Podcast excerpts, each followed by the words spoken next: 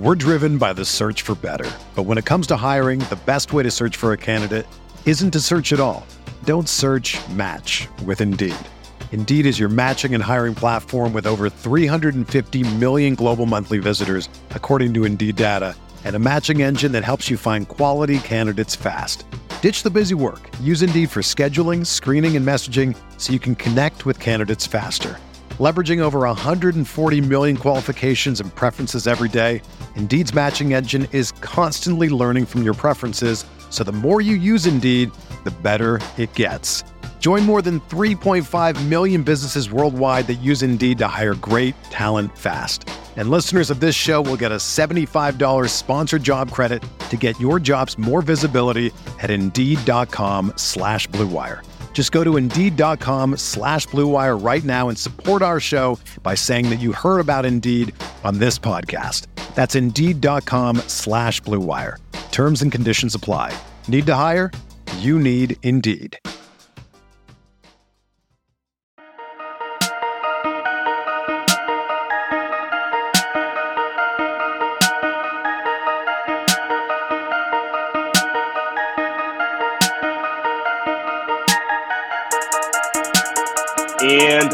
Welcome to Light Years Radio. We are recording this at 8:30 p.m. night before the draft. We are less than 24 hours away from the draft.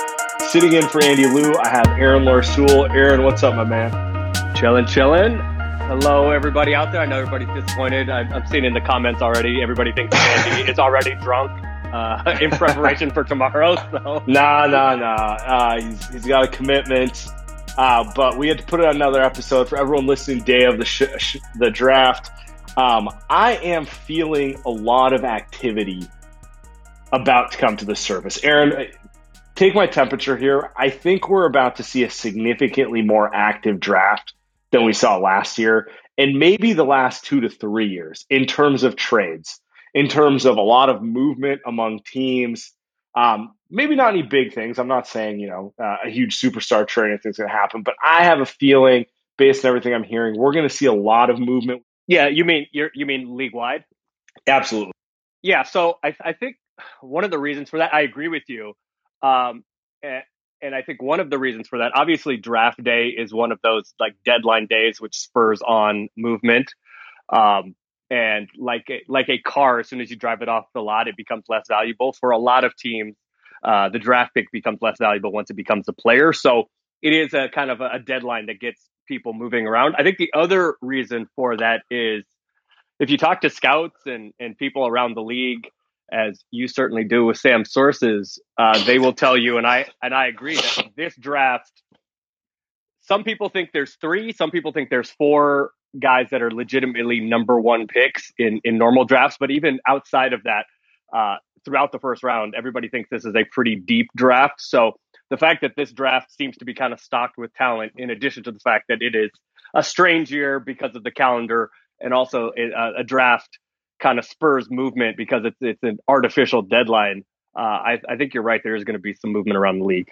And then this always gets missed, but like last year, COVID, no combine, none of the normal stuff. I feel like teams were a little less trigger happy. So you you might get a little just a little even more like teams kind of accrued assets over the last year. Like we know the Warriors did. We know they didn't trade the number two pick last year.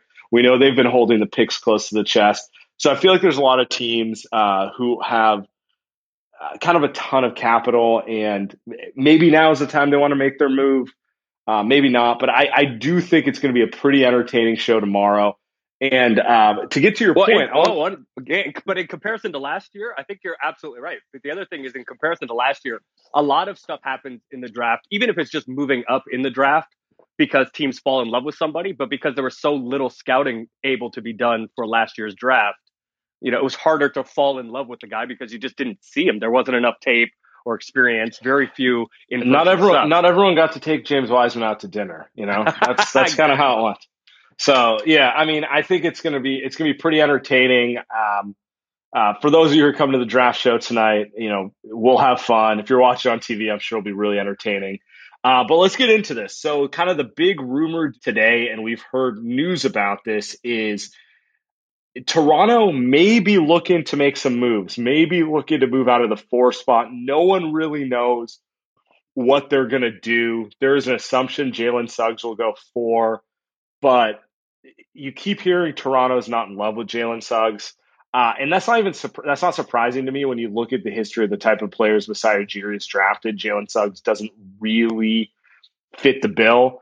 Um, I kind of think Toronto controls the draft right now. Like we know who's going one, two, three, maybe two and three flop. We don't know the order of the top three, but it's going to be Cade, Jalen Green, Evan Mobley in some order. And I don't think those teams are moving out of the top three.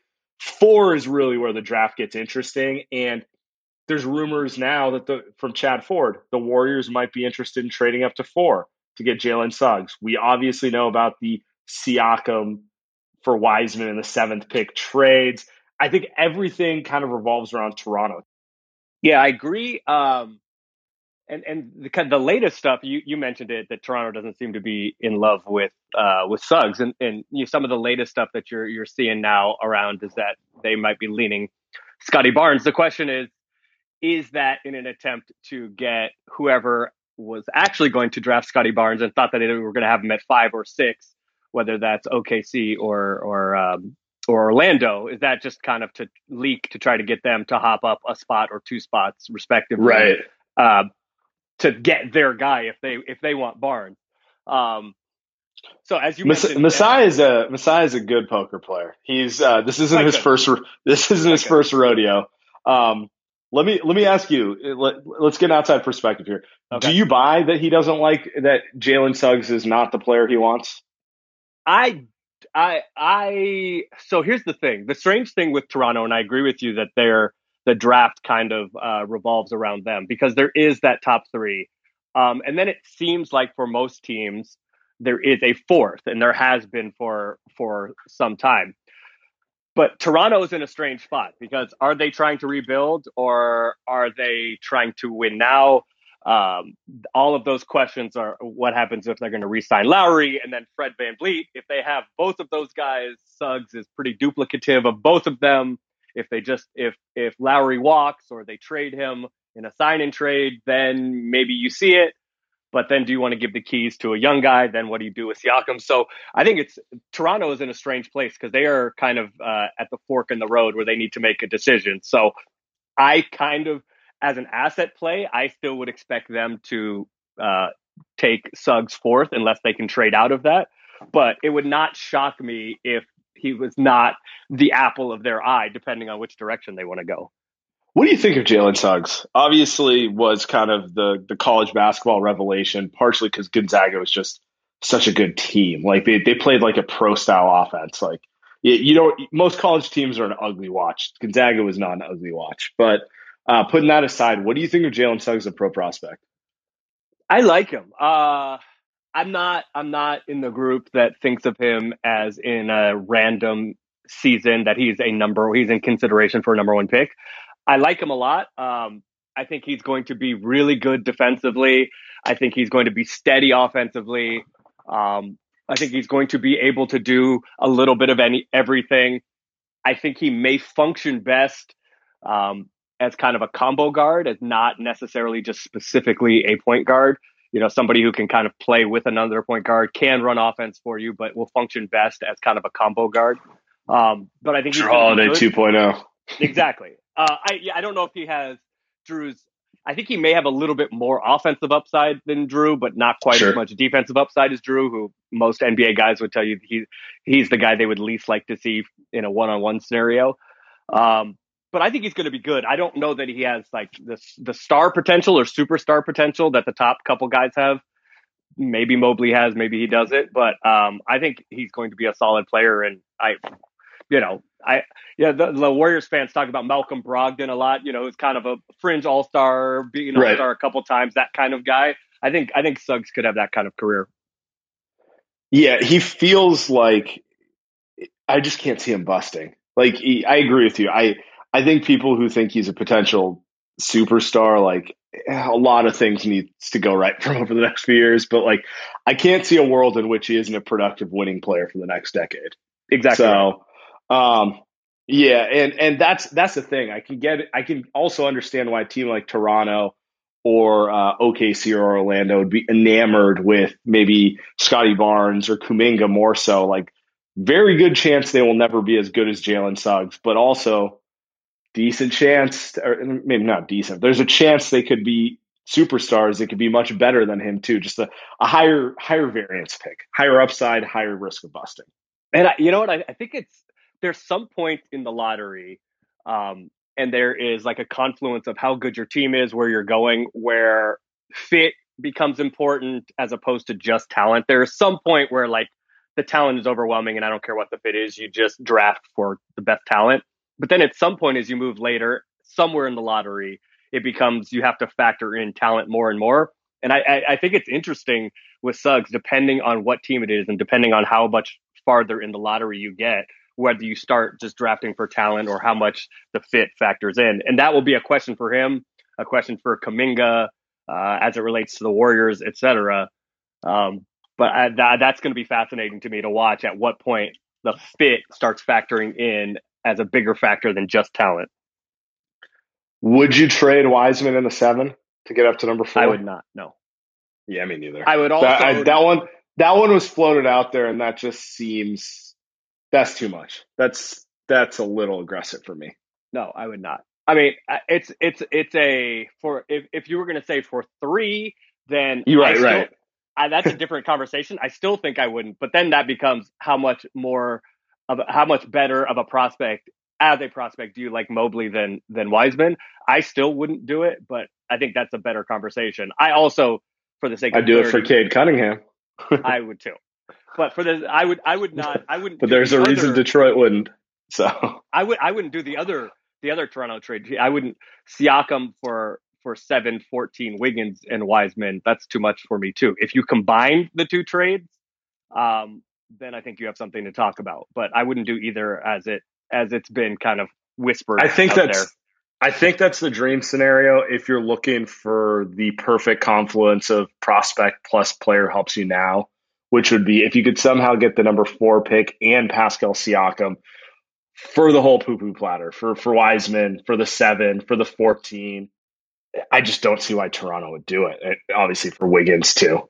So yeah, I think I, I, think you'd have to throw in at least one more future pick if you're the Warriors right. to get them to get them thinking about well, it. And let's be real, the 14 is just it's just a random first round pick. It's not a particular like it's what's more attractive, the number 14 pick or the 2023 first round pick, which doesn't, you don't know what number it is right now?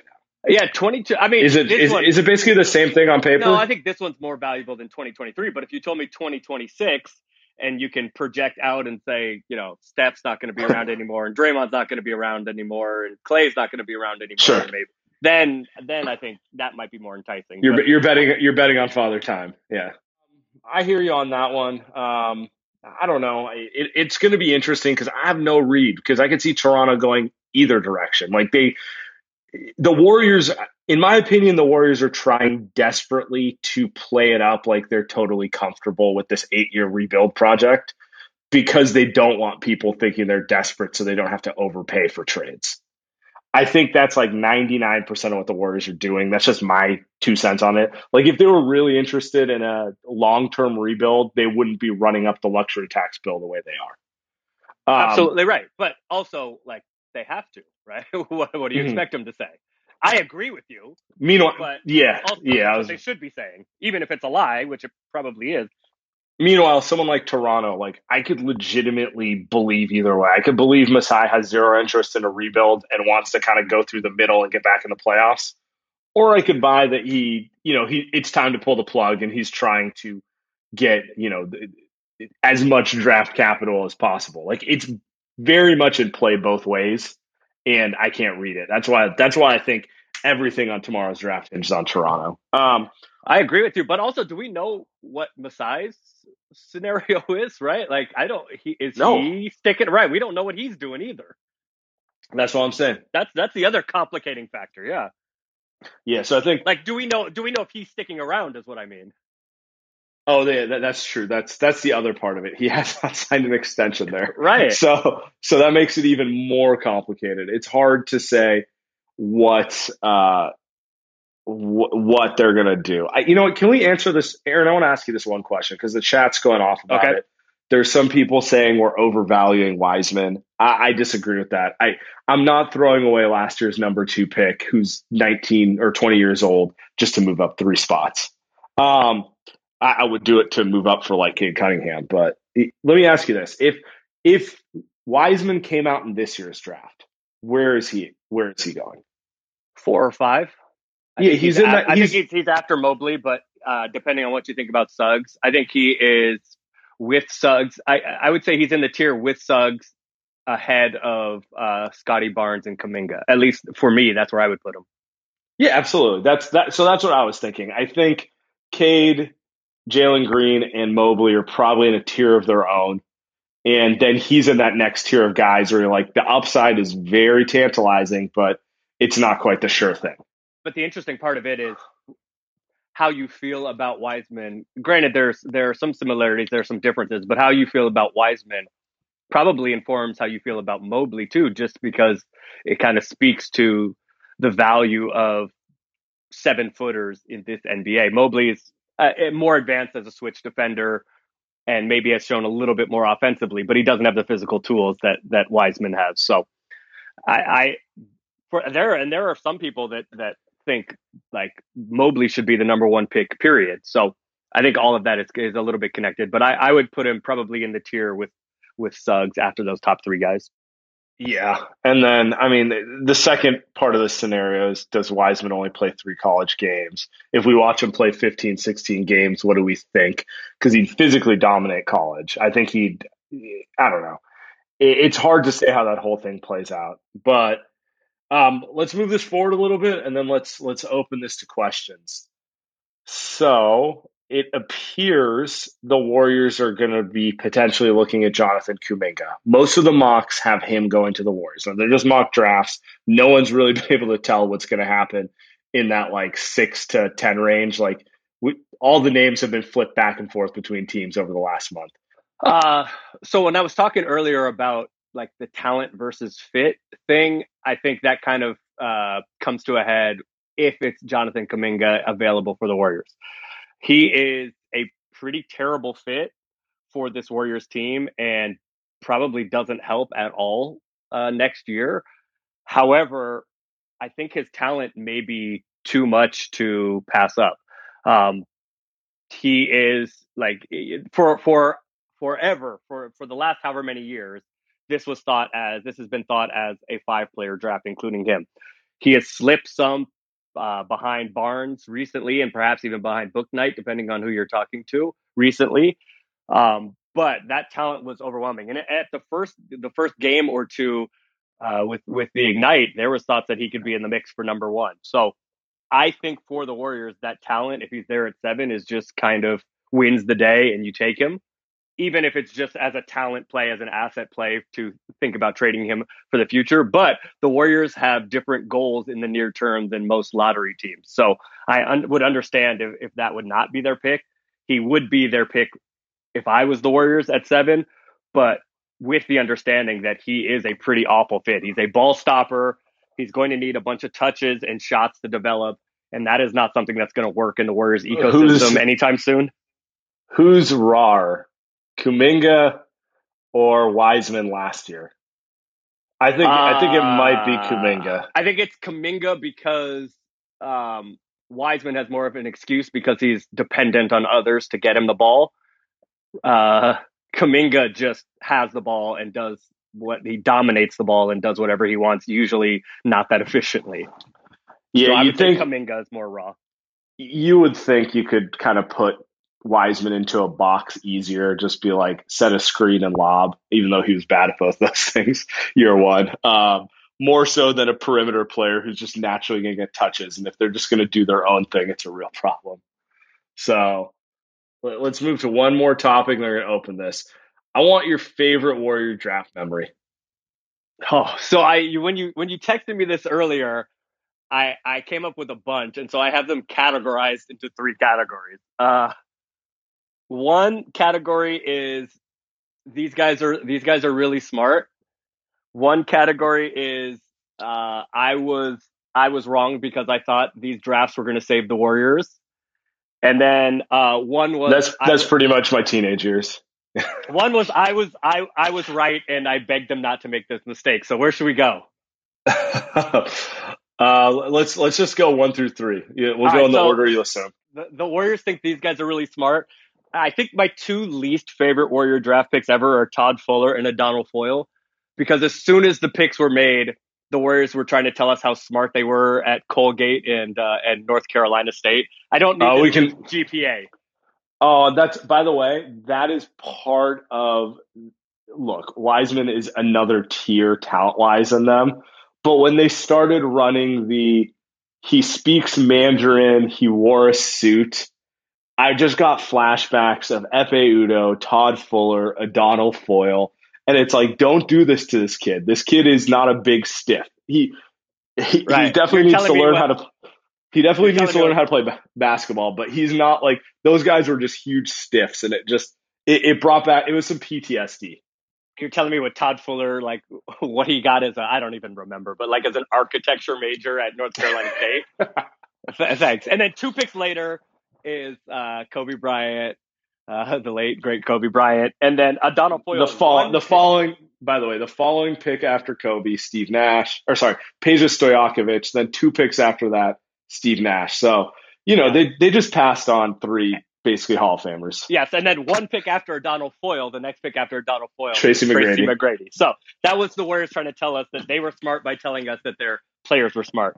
Uh, the two drafts or the two picks mostly that made me think that the Warriors had it figured out and the Warriors were going to turn it all around. Uh, 2005, I watched Ike Diogu destroy Cal over and over and over for Arizona State. And then and Monta, and then for some reason I thought Chris Taft was going to be good. Uh, and then in 08, Anthony Randolph, I think he had us all fooled.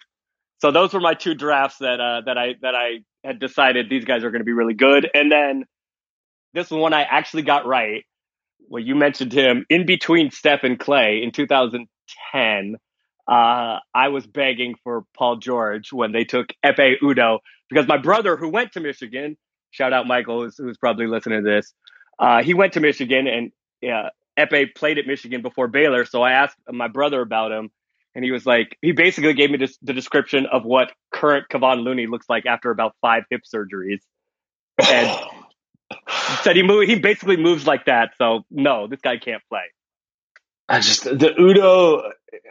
Every time I see Udoh's name, I think of Larry Riley, who went on KNBR, went on like ABC Seven, all these places, and used the same like stump line. He's like, "We need some more beef," and he's going to give us some beef. We need some beef inside. He used the word beef in every interview for six weeks straight. That you know, it was just these these are the glory days when you can remember the sales pitches of players you knew couldn't play before they ever stepped on the floor. Who was the, who was the dude that uh that was on ABC Seven that like stole the jacket out of the locker room? He was probably talking to that dude, right? That's not around anymore. And by the way, I forgot about that. That was only like two years ago. Shout out Ekpe Udoh. I, I mean, he was on that. He's on that Nigerian team that that punked the U.S. in in Vegas. So shout out to him. He's still yeah. He's he's he's made a nice little career for himself. He just wasn't the number six pick. It's actually your your Looney point is correct. It's like if you took Looney number six, you would be just so upset. But you know, Looney last pick of the first round, you're pretty happy with it. Yeah, but we also knew that Udoh moved like like Looney now before we knew that Looney moved like Looney. That's that's true. That is true. Looney um, Looney did have more hip surgeries than any 22 year old should ever have. So um, all right, let's go to your last category here. Oh no, I, I mixed them. I, yeah, I mixed them. I mixed them together. But my favorite, actual, my actual favorite Warriors draft moment mm-hmm. is uh, well, another another Michigan moment. Uh, was trading. Uh, it it ended up being ill fated, but uh, trading Penny Hardaway for Chris Webber because I was I liked that team before they got Chris Webber. Um, and then once once getting Chris Webber, I, I, thought that the team was destined for good things. It was in his first year, and then um, he and he and Don Nelson did not see eye to eye, and um, that's uh, and it, then we watched a lot of Tom Gugliotta seventeen footers after that.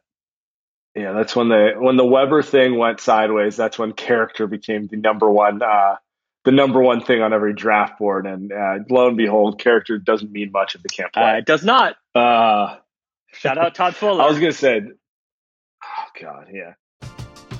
We're driven by the search for better, but when it comes to hiring, the best way to search for a candidate isn't to search at all. Don't search. Match with Indeed. Indeed is your matching and hiring platform with over 350 million global monthly visitors, according to Indeed data, and a matching engine that helps you find quality candidates fast. Ditch the busy work. Use Indeed for scheduling, screening, and messaging so you can connect with candidates faster. Leveraging over 140 million qualifications and preferences every day, Indeed's matching engine is constantly learning from your preferences, so the more you use Indeed, the better it gets. Join more than 3.5 million businesses worldwide that use Indeed to hire great talent fast. And listeners of this show will get a $75 sponsored job credit to get your jobs more visibility at Indeed.com slash BlueWire. Just go to Indeed.com slash BlueWire right now and support our show by saying that you heard about Indeed on this podcast. That's Indeed.com slash BlueWire. Terms and conditions apply. Need to hire? You need Indeed. All right, I'm going to open this to questions now. Give us your favorite Warrior draft moments or just any sort of question related to the draft. Maxwell, le- batting leadoff. Hey guys, first off, fuck this guy Tommy in the chat. He, he's being really mean to me, and I don't whoa, like it. Whoa, whoa, whoa, whoa, whoa! I'm joking. I'm joking. I'm just kidding. I have a, a question about what to do at 14. If both guys are available, uh, would you prefer Davion Mitchell or Chris Duarte? Since they're both similar, they're both uh, four year guys. Uh, who would you prefer? What are you, What are you doing at seven in this hypothetical? Um, not taking Mitchell. Okay, but I, I would say that. Informs... Oh, I see what you're saying. Okay, uh, you take uh, Bouknight or book night, however you say it. Book night. Okay. Um, if you well, first off, if you take book night, um, yeah, I guess I guess you have to take a wing. Um, Aaron, why don't you explain your logic? I think I get where you're going with this. Yeah, well, because if I, I, I think that uh, if you're taking if you're taking Bouknight, who is six foot three, then taking Davion, who is six foot even uh, at 14, becomes a little bit less palatable. You're, so you're really I, ra- you're really rounding down. Bouknight's six four without shoes, six okay. three and three quarters of an inch. Fair We're gonna round up. Hey, you know I've been rounding up my whole life. check, check, out my Tinder. I've been rounding up my whole life. Uh, so, but I think I think uh, I think you need a little bit more size if you if you take Bouknight uh, seventh. I think you, you need more size. Um, so that's that's my re- that's my reasoning for for why I would and by and by the way, you and I've had this conversation. Like I would take Davion Mitchell 14, but I don't think he's a particularly good fit with the Warriors at all. Yeah, I mean, it's just it's just gonna be a nice little backup point guard. I, I, it seems like a. I'd rather go with the wing because wings you can at least fluidly play in a bunch of lineups. And if you think Duarte is a guy who can play day one, you can't have enough wings to just throw into different lineup combinations. Right, yes, keep, we'll keep moving. Darren, what's up, man? Going on, gentlemen? you know, just enjoying this Wednesday night. What do you got for us? Kind of curious when we're talking about guys like Kuminga. Uh, a couple of questions. One, how confident are y'all on the three coaches, the Jokic coach, the cat from Toronto, and Atkinson, on being able to develop a guy like Kuminga? And second question is, what kind of your thoughts? I saw a lot of highlights and was watching some video of Trey Murphy. What do y'all think about him at number 14? Those are great questions. Um, so I, will say this: I do like the Warriors' development hires. It, it clearly shows that they recognize the weakness and they want to address it. With that said, I don't know how much that can like speed up Kuminga's process. That just means he's getting better coaching, and in theory, uh, better development coaches will get him to where he needs to go. But I don't know that they can. You know, Kuminga to, to me, tell me if I'm wrong here, looks like a three year project. Looks like year, year three to four is when he starts turning into a player who might be a winning player. Um, I, I don't know that, that. I don't. I don't know that. Um, there, you know, if there's a coach out there who can like speed that up to make it a one year process, like give him all the money in the world. Uh, no, so I don't. I don't. I don't know that. That, I don't think that's what it is. I think, and I agree with you that I, I think the best way to judge the Warriors hires, um, and I think the Warriors hires have been really good. I think the best way to judge the the hires is by what the rest of the league thinks of them, and what the rest of the league thinks of them. You can tell by the fact that they were all sought after and had offers to go other places and have for the last couple years. So I think the Warriors and Warriors fans should be happy about those hires. But what a good development staff does is not necessarily speed up the process. It just gives a greater chance if the player is willing and wants to put the work in, gives a greater chance that they will reach whatever their individual potential is. So I think that uh, I, I, I think that that again, I think Warriors fans should be excited about the new hires, but that doesn't mean that the three year Kuminga process is going to take one year. It just means that the three year Kuminga process is more likely to happen than it would be. Yeah, with they're not miracle, they're not miracle workers. Correct. And I, and by the way, I like I, I think it was Andy said a couple pods ago that uh, he he started calling Kuminga the uh, the wing Wiseman, and I that I think that's a pretty decent comparison. That different jobs, but I think that's a pretty decent. Yeah, all the tools in the world. Not really sure how to use any of the tools yet. Um, um, if he can get involved with game planning and um, 50% of the issue with Wiseman this year was the Warriors just kind of let him play. They wanted to see how they wanted him to figure it out and see how it looked. Um, he really needed structure. Maybe someone like Atkinson uh, can we can see young players being a little more productive because he might actually uh, bring a different voice, which is like we can't just we can't just let this guy read and react. This guy needs a very like specific job, otherwise he's going to get lost out. Yes, you're right. Um, except they didn't want to let him figure it out when he wanted to shoot threes. They kind of tried to rein that in. Right. And I think it was pretty important for somebody that clearly lacked confidence and got down on himself and was a perfectionist. Um, I think it was incumbent on the Warriors to give him a few little things that he could su- succeed at and then build him up as opposed to trying to flood his brain with a bunch of things and then having him not do so well and then get down on himself. I think that was kind of the misstep or one Yep. of the missteps. Agreed. Um, let's do this one real quick. Uh, I know you've you've looked at Trey Murphy and Chris Duarte. Give me your your thought. Compare those two for me. Like, what do you think of them? Which one do you like more? Yeah, I think I like? Murphy more. I just like I don't I for whatever reason I don't trust the Duarte jumper, um, and I don't trust him to run a lot of pick and roll, and so I just I don't I I think and also because of his age, I think he's kind of maybe maxed out. Um, I just I don't see it, and and I could be wrong. I know a lot of people around the league really like him. Um, there are so, even some rumors that he has promises places, but I just don't. I like Murphy's size. I don't. For, there's something about Duarte that I just don't love. So, um, yeah, I think I, I think I'm a Murphy guy on this one. and Murphy. I mean, The just- size, like, there's something. It, yeah, I just. I, I, and maybe this is just like a knock on Duarte. I just don't really see it. Murphy's six nine and he can shoot and he can move laterally. Like that alone is something every team's looking for. So, uh, I mean, I, I wouldn't be surprised if Murphy went at 14 or even 13 or something, just because uh, it, it's like the Cam Johnson thing. Remember when Phoenix moved up really high for Cam Johnson? I was like, why? Then you watch the Yeah, because like, he's well, I because mean, he's six eight, six nine, and can shoot. Exactly. Like at a certain point, there there's certain skills every team just needs. So, all right, we keep moving. Ryan, Hey. what's up, man? Nothing much. Got home from work of like four hours ago. Just been chilling.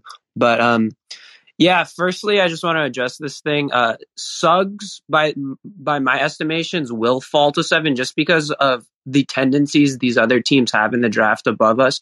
Toronto forever has taken high upside wings with their early first round picks. Orlando loves length, and they're not taking a guard. And Oklahoma just loves athleticism. I don't think Suggs fits that bill. And then also two hypothetical trades. SGA for Wigan, sorry, for Wiseman, 7, 14, and two future firsts. And then the other one is Siakam and four for seven, Wiseman, 14, Wiggins, and two future firsts. Which one would you do? And who says no? Okay, I think we talked about the Siakam one. I think yeah. Did you did you get I, all of that? Yeah. Well, the Siakam one was the one we talked about. Siakam plus four, which would be presumably Suggs for you know like Wiseman in the picks. Um, I, I, think we're in agreement that like it depends how many future picks you're giving. Like there's a there's a certain number where you're like, all right, that's too much, but who knows? But um, Shai Gilgeous-Alexander, we didn't we didn't mention his name, so there's reports that OKC offered him in the six to move up to one, and Detroit said no. And there's also reports that like OKC doesn't really want to pay him. So it's a natural name for is he attainable by a trade? Is he worth all that stuff? I don't know. What do you, what do you think of Shai Gilgeous-Alexander? Uh, he's a good player and he's a good fit uh, for the Warriors. I didn't hear I didn't hear uh, Wiggins' name mentioned in either of those trades. So we have to do a little finessing to make make money work. Uh, but but Shai Shai's a really good player, and I think he's 24, um, and uh, can play one two. I mean, he would be a great fit anywhere. He can he can hoop. He can. Uh, I think he'd be good fit for the Warriors. Kind of an all around guy. Will guard.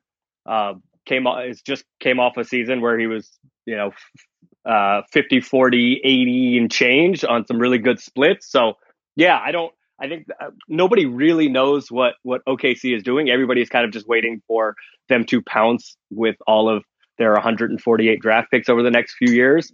The question is is Shai going to be the centerpiece of their rebuild or is he even at 24? I think he is a little too old and not on their timeline and do they want to get completely 23. younger? 23. But yeah. So so I, I and by the way, if I was Detroit, I would I mean Shai is that good that I would consider it I, him at six for one, I would, I think that is that is should be on the table for them. Um, I don't know if he's actually available, but at some point, OKC needs to plant their flagpole and say, "This is what we're doing," and you know, start the path forward. You can't always just churn the assets, churn the assets, churn the assets. So, I, I, I don't, I don't know what's going on, but I, everybody should be interested in SGA because he's damn good. Yeah, I'm, I'm, I'm skeptical he's available. But, you know, you never know. All right, let's move forward. Luke, what's up, my man? How you going, buddy? You good? I'm doing wonderful. I'm in a great. How you going? How you going, Aaron? I haven't seen you. Uh, better than I deserve, brother. This is the highlight of my night. Now, let's go. Oh uh, yeah. Um, Sammy, can you just? I know you're a busy man. I know you try. I know. I know you're plugged in and all, but can you just? Can you just fucking calm me down a bit about like, like I sat back yesterday. I listened to you and Andy. You're being fantastic hosts and everything, but some of the fucking attitude in this chat and are all around Warriors Twitter about sec- accepting mediocrity is just dead set disgraceful. Like, I get it. Like you, like you just said just before, there's no veterans, like there's no superstar like deal out there, right? But what did you say all the last 12 months when we were in the shit like developing Wiseman, blah blah blah. What what is the key word that you've said since day fucking one? It's all about the margins. Now all of a sudden I'm seeing all this shit going. Oh, Warriors won't fucking trade up because it's just a margins thing. It's not not really going to blow them away. What happened to the fucking margins? Like you know, like we've got Steph Curry here. Like I, I understand. i know people got different opinions. I, I understand that. I'm not going to argue with people that you know got different opinions. They, they're set on that. But We've got fucking Steph Curry on our team, and he's missed the playoffs the last two fucking years.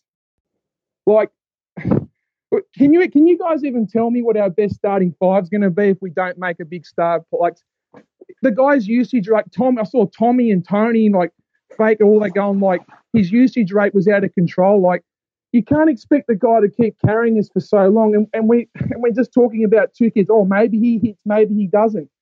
What like what, what are we doing here? First off, appreciate the call. Yeah. On the on the macro level, I agree with you. The one thing I will say is, um, while Aaron is right that like the draft is kind of a marker day that a lot of trades happen, I'm not going to judge the Warriors roster going into next year based off of if they make the picks tomorrow or they make the trade tomorrow. They're still free agency. I'm getting the impression that some players' trade demands won't come till later in the summer.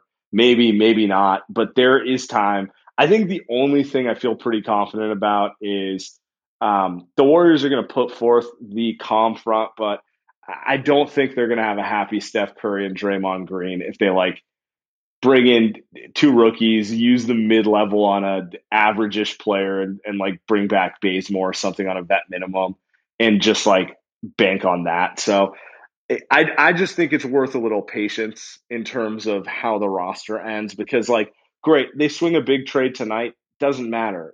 They're not playing a game until mid October anyway. If it happens tonight if it happens end of August.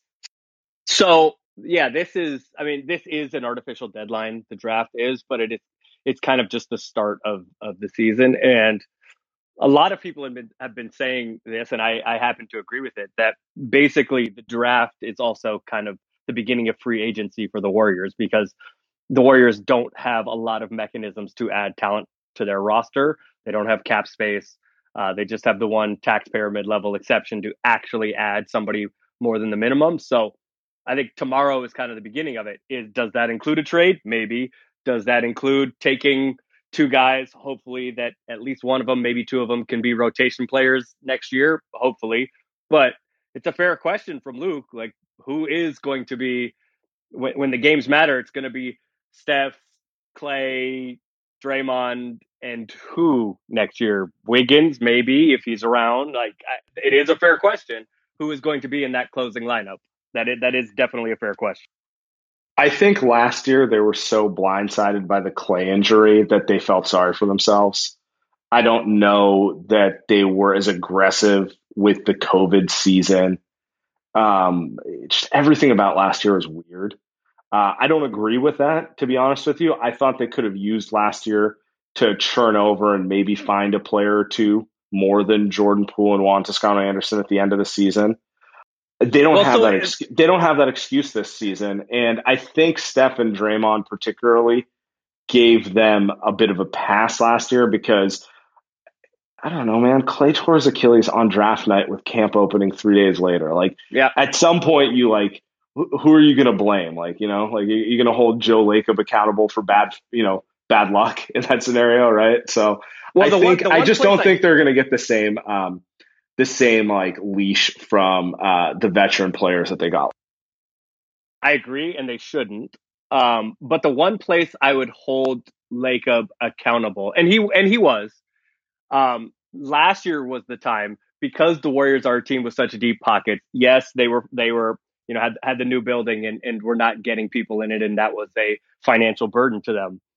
But the the, the Warriors are a team with deep pockets, and so because of the uncertainty of last season and even into this this season was the time to be able to leverage that money and there was going to be teams that were going to have to sell off because of their financial situation that the warriors because of their deep pockets maybe would have been able to take advantage of they tried with Oubre, so I'll give them credit for that. But as Luke was mentioning, around the margins, it did not seem to work very well. I mean, it's I, I'm trying not to overreact to anything right now because like you said, draft is beginning of the part of the year where you can remake the roster. They have month plus to get this done. Um, granted, most of the stuff that matters will happen in the next three weeks, two weeks. They, uh, given given what they've no, they don't get a pass. But I'm just saying we got to wait to see how the roster ends before we um, before we burn everything. Now, just to be clear, I get the cynicism and the skepticism because the last two years not a lot of positive signs. There's a lot of feeling sorry for yourself after KD left, and then feeling sorry for yourself with Clay's injuries. Um, what you know, not a lot of development. Just uh, not a lot of, not the best use of the last two seasons. I guess is the best way to put it. Um, to clean so up what to clean yeah. up what I was going to say, I give them full credit for spending for Oubre and going for it, but to to get like for that to be fully an A, then they have to keep that asset and not fumble it as it appears that they have by not trading him for anything at the deadline or being able to resign him or sign and trade. Maybe they may still be able to to maintain that salary spot in that asset, but uh, to get full credit, they needed to not fumble what appears to have fumbled the Oubre bag. Yeah, I mean, like you said, limited mechanisms to add talent you know, if you're not going to use the the TPE or whatever you get with Oubre, find talent another way. And I don't know, I really just don't know how you can. Uh, but um, one way or another, they got to figure it out. All right, let's keep moving. Mike Meekus, what is up, my man? Hey boys, how we doing? Ah, good. Okay, so you know I don't want to get uh, grim here, but provided we don't make tra- well, I'm already feeling grim, but provided we don't make a trade tomorrow, do we feel like it's a pretty much a certainty, a foregone conclusion that Steph does not sign the extension this summer?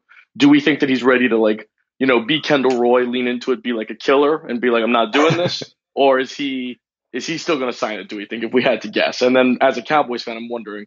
Are the Warriors on the brink of being the next Dallas Cowboys? Hate to ask that question, but I am wondering is Joe Lacob just a younger Jerry Jones? Possibly. Curious what your guys' thoughts are on those two questions. I threw that one out there facetiously a while ago. That's not I, bad.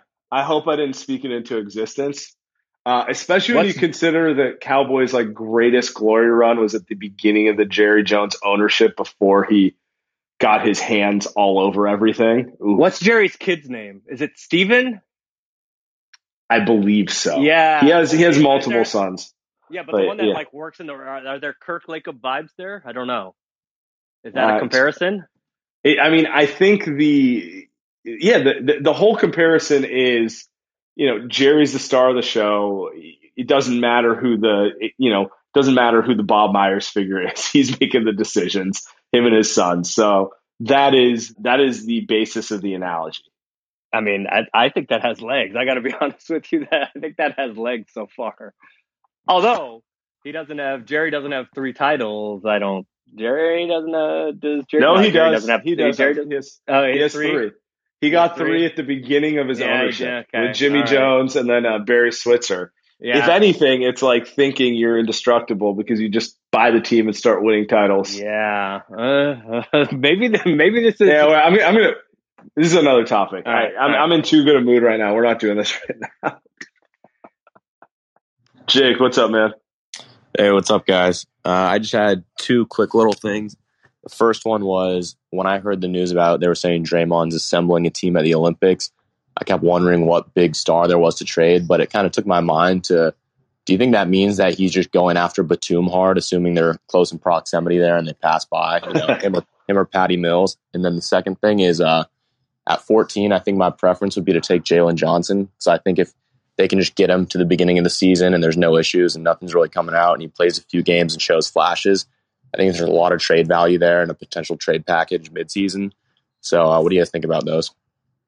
Jalen Johnson, we've we've we've touched on. Um, I just don't think the Warriors will do it. I haven't entertained it because nothing that this group has shown me has indicated that they're going to take the guy with character red flags, whether they're fair or not.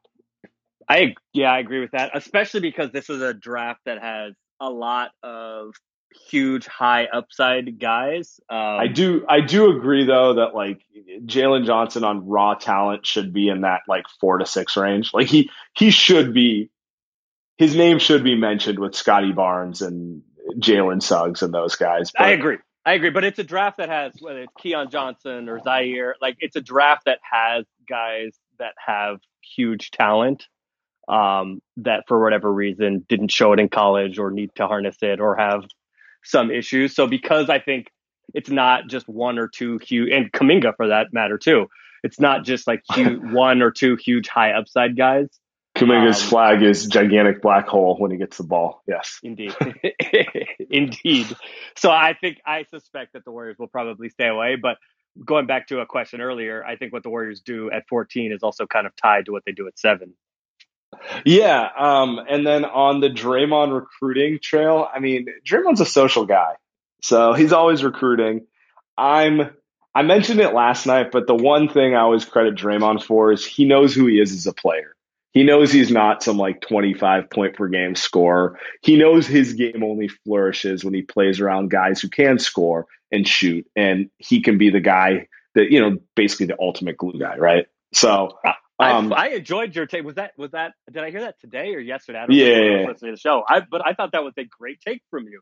That Draymond knows he's the best when he has more uh, high level scorers around him. It makes him look the best. So I, I think that was a, that's a that's a quality basketball take from you. I'm wondering who is still at the Olympics. Bradley Beal's not there. No. Um, I guess Zach LaVine. Zach LaVine hasn't signed an extension, but I haven't heard anyone talking about trading for him. It, it, it seems foregone. He's I mean, uh, he's going to take the money from Chicago. No, I I don't know. I I would not be so sure of that. Um, and even if he does, that doesn't mean that he can't do Sure. it and then force his way out immediately thereafter. Uh, there's also a point guard from Portland who's pretty right? good, or not. I, well, how about not from Portland? Plays in Portland. That's pretty good. Sure. Uh, that there are some rumors swirling around. So, and and uh, Obviously, he's as recruiting Keldon Johnson. there you go. And as Mika's mentioned, as Mika's mentioned, you know, maybe some of the international guys who are not going to be, you know, first tier uh, free agents, but maybe down down the list a little bit in, in the Warriors budget that might be available. this- last year's team would have killed for a Patty Mills and a Nick Batum. So I. Maybe Yeah, he's those- maybe he's trying to get KD back. Yeah, that's true. Re- re- rehashing. it's like the late night text to the ex. well, What, is it the up? rumors the late night te- the late night the late night text from uh from from the Oracle parking lot? Isn't that the story? Yeah. They're they're in Tokyo. You're saying Dre, Dre's So going to Dre's knocking on knocking on KD's hotel room at like three o'clock in the morning. You up? Yeah. Let's just let's go out for a bite. All right, let's keep moving. Hey, Schick, what's going on, man? Yeah, so I was going to say my favorite draft uh, memory was definitely uh, trading Jason Richardson for Brandan Wright. oh God, Oh, God. that was that my was- that was, that was actually my first draft memory. We have- uh, I mean, I think we could do we could do at least two hours on like Warrior draft fails just in our Yeah. lifetime. Can we have a can we have yeah, I a thought, it was, I thought he and for those uh those Charlotte Bobcats gray and light blue and navy and orange striped uniforms? Those things were I think I think I thought you used to think him and Anthony Randolph for the, the future of our front court, but yeah, definitely didn't pan out. um, yeah, so my question is, um, with Kuminga, do you think he like immediately becomes a like a it's like kind of detrimental to take him because he immediately becomes like mentioned in trade rumors like from the time he gets drafted? It's a good question. I mean, I mean, so so everyone. I, I recall last year the whole thing was like all the prospects want to be drafted by the Warriors because you get to play with Steph Curry, you go to a strong organization, and um, we saw with Wiseman, if anything, it can sometimes be the opposite for some guys where it's like the pressure of that situation is a little too much for like a teenager, right? Do you think something like that would happen with Kuminga? I think the the problem for Kuminga is the what he needs Basketball? to figure himself out and yes what he needs to what he needs to he needs to I think he he goes he develops best somewhere where he has the chance to fail and where he has a chance to get shots and get touches and work through what works and doesn't work for him at the NBA level and that's just not something that's going to be available for him with the Warriors. He's a terrible fit with the Warriors and I don't think he contributes at all. But again, like I, I think at seven, you might just have to bite the bullet and take him because the talent is so overwhelming. Whether that's to keep him and develop him or trade him, with the understanding that he's not going to work for this year's team and he's not going to help. Can you even send him to the G League? Like, is there a precedent? Because we haven't like really reached a place where teams feel comfortable sending top ten picks to the G League the way you know baseball with the minor leagues work. Right. Oh no, there's definitely. I mean, yes, there's definitely. I mean, like Hasheem Thabeet was the second pick. He played in the G League. Yeah, there definitely is. It doesn't happen much, but there is definitely a precedent for for high lottery picks going to the G League. Uh oh. The Mercurial option zero. What's up, man? I think that J Rich trade would have been fine if we didn't take Brandan Wright. We could have just taken Joakim Noah and he would have been like a really good setup for 10 years. Then no, no, no one would be complaining then. Shit. We had we had Biedrins. Biedrins better than Joakim Noah. What, what are you Take talking the about? talent. Take the talent. Figure it Could have, out. oh, Make could have had the could have had the Twin. Towers. Could have had the Yeah. Twin Towers. You're gonna play, uh, yeah. You're play Bijan with that Ivan Drago hair and, and Joakim Noah with that rotation of the Earth jumper together. I love. I'm just saying that the trade is one thing, the draft, the execution of the pick is another. Anyways, could you guys see a situation where Lacob gets his uh, sports entertainment media technology uh, big brain, big brain going on, and imagine this: Suggs falls to seven, they take Kuminga anyways. Now I think we've reached the point of the No. the mock draft machinations where we need the draft to happen. I don't even know how that would happen. How does how is Suggs getting to seven with with Kuminga also off? I mean, we get the first, you don't get the first three, and then Bouknight. Someone in the chat, someone in the chat goes Sengun goes in the top five. I mean, Okay. it's, I mean, it's We've- got to be it's it's got. I mean, it's Bouknight and Barnes four and five in some way, and then I don't know who's six. If it's not, if it's not Josh- Domingo or Josh Suggs, Giddey. it's Giddey, I guess. Oh, it's wow. Someone falls in love with his his his IQ and whiteness. Yeah, Maybe? I don't. I don't know. I I can't. just- if if Suggs falls to seven, I you can. I'll give you a Sam guarantee. The Warriors take him. Doesn't matter to us on the board. I feel very confident about that. If, eh, how about this? If Kuminga and Suggs are both on the board at seven, I think the Warriors should do whatever it takes within reason to trade 14 to Orlando for eight and throw in whatever you need to so you can take both of them. How about that? Oh wow, we're getting we're getting we're getting deep into. it. We really need this draft to happen. All right, we're gonna take a couple more calls. Uh, Ricky, what's up, man? All right, so I wanted to ask you about this uh, the recent uh, Pelicans Grizzlies trade that just went down. So um, reports say that the Grizzlies are still trying to move up again, and I think one of the articles I read mentioned Kuminga and Bouknight as targets, which is kind of within the Warriors' range. So, is there a scenario you could see the Warriors potentially trading back with the Grizzlies, and maybe I don't know, maybe get their first round pick back that they traded a couple uh, last year?